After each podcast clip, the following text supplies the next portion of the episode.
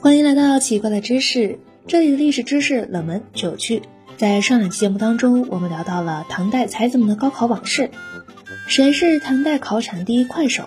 过尽千帆皆不是，且灰漠漠水悠悠。这是晚唐词人温庭筠《望江南》一词中的名句。不过温庭筠并不仅仅会写小词，据《唐才子传》记载，温庭筠天资聪颖，学识渊博，写文章非常快，能走笔成万言。他因此还有个外号叫做温八银，也叫温八叉。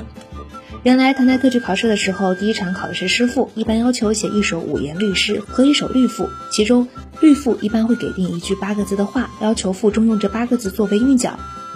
例如中唐时吕温写过礼部事件止水赋，要求用辰戌纳兆玉象分形为韵，就是赋中要用这八个字做注脚，有时还要求韵脚顺序要与给定门句的顺序一致。温庭筠特别擅长写律赋，每次考试写律赋的时候，他都不用打草稿，只是拢手坐在桌子前面，每一韵只要口中吟一遍就能完成，所以考场中都称他为温八吟。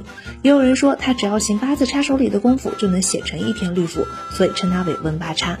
正因为他答题答得非常快，所以考试时间他是绰绰有余，因此他还经常帮临近的考生来代做答卷。但是其实当时依然是有考官的，能够在考官眼皮底下考试，温庭筠都是如何口授给别人的呢？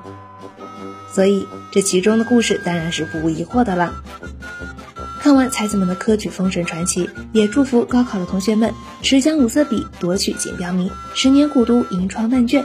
备考之路道阻且长，而今天你们终于走上考场，去收获人生的第一个硕果。